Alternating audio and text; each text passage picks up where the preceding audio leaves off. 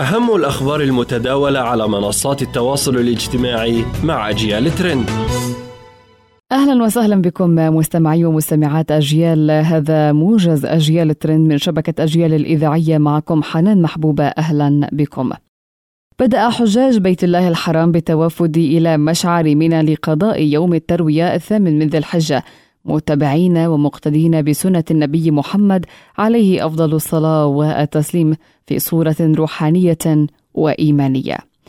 ويحرم المتمتعون المتحللون من العمرة من أماكنهم سواء داخل مكة أو خارجها حيث يبقى الحجاج بها إلى ما بعد بزوغ شمس التاسع من ذي الحجة ويتوجهون بعدها للوقوف بعرفة الوقفة الكبرى. ثم يعودون إليها بعد النفر من عرفة والمبيت بمزدلفة لقضاء أيام العاشر والحادي عشر والثاني عشر والثالث عشر.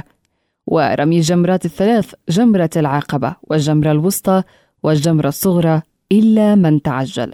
ويقع مشعر منى بين مكة المكرمة ومشعر مزدلفة على بعد سبعة كيلومترات شمال شرقي المسجد الحرام وهو حد من حدود الحرم تحيطه الجبال من الجهتين الشمالية والجنوبية ولا يسكن إلا مدة الحج.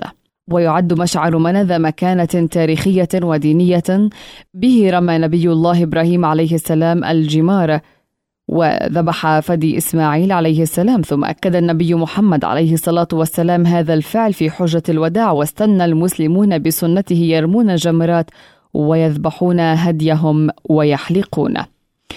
يشتهر المشعر بمعالم تاريخية منها الشواخص الثلاث التي ترمى وبه مسجد الخيف الذي اشتق اسمه نسبة إلى من حدر عن غلظ الجبل وارتفع عن مسير الماء والواقع على السفح الجنوبي من جبل منى وقريبا من الجمرة الصغرى. عادت وسوم تتعلق بقضية قتل الطالبة الجامعية نيرة أشرف إلى تصدر مواقع التواصل الاجتماعي في مصر بعد أن قضت محكمة مصرية بمدينة المنصورة بإعدام قاتلها شنقا كما تصدر وسم فريد الديب الذي عمل محاميا للدفاع عن الرئيس الأسبق حسني مبارك مواقع التواصل بعدما أكد أنه قبل مبدئيا تولي مهمة الدفاع عن المتهم أمام محكمة النقد الأمر الذي أثار الجدل في الشارع المصري. فقد قال أديب وهو أحد أشهر المحامين في مصر أن بيان القاضي الذي تضمن إدانة المتهم صدر قبل النطق بالحكم على المتهم بإجماع الآراء مؤكدا أنه سيودع لاحقا مذكرة الطعن بالنقد يذكر أن كلمة رئيس المحاكمة والتي ألقاها قبل إحالة المتهم للمفتي أثارت جدلا قانونيا واسعا بسبب إدانة القاضي للمتهم واستحقاق موته وذلك قبل الحكم بإدانته من جميع أفراد الدائرة وفقا لما توجبه أحكام القانون. لكن دخول المحامي فريد الديب على خط القضية أثار غضب رواد مواقع التواصل الاجتماعي في مصر بين من اعتبر أن هذه الخطوة ستشجع على المزيد من عمليات القتل وبين من هاجم شخص الديب نفسه عبر مواقع التواصل الاجتماعي.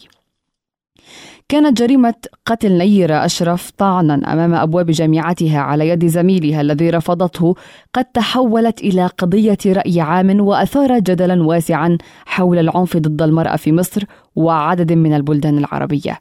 فعلى الرغم من بشاعة الجريمة إلا أن شريحة من المجتمع المصري أبدت تعاطفها مع القاتل وأطلقت حملات لجمع الأموال لا يعرف بعد من ورائها من أجل الدفاع عن القاتل ومطالبة عائلة الضحية بالصفح وقبول الدية.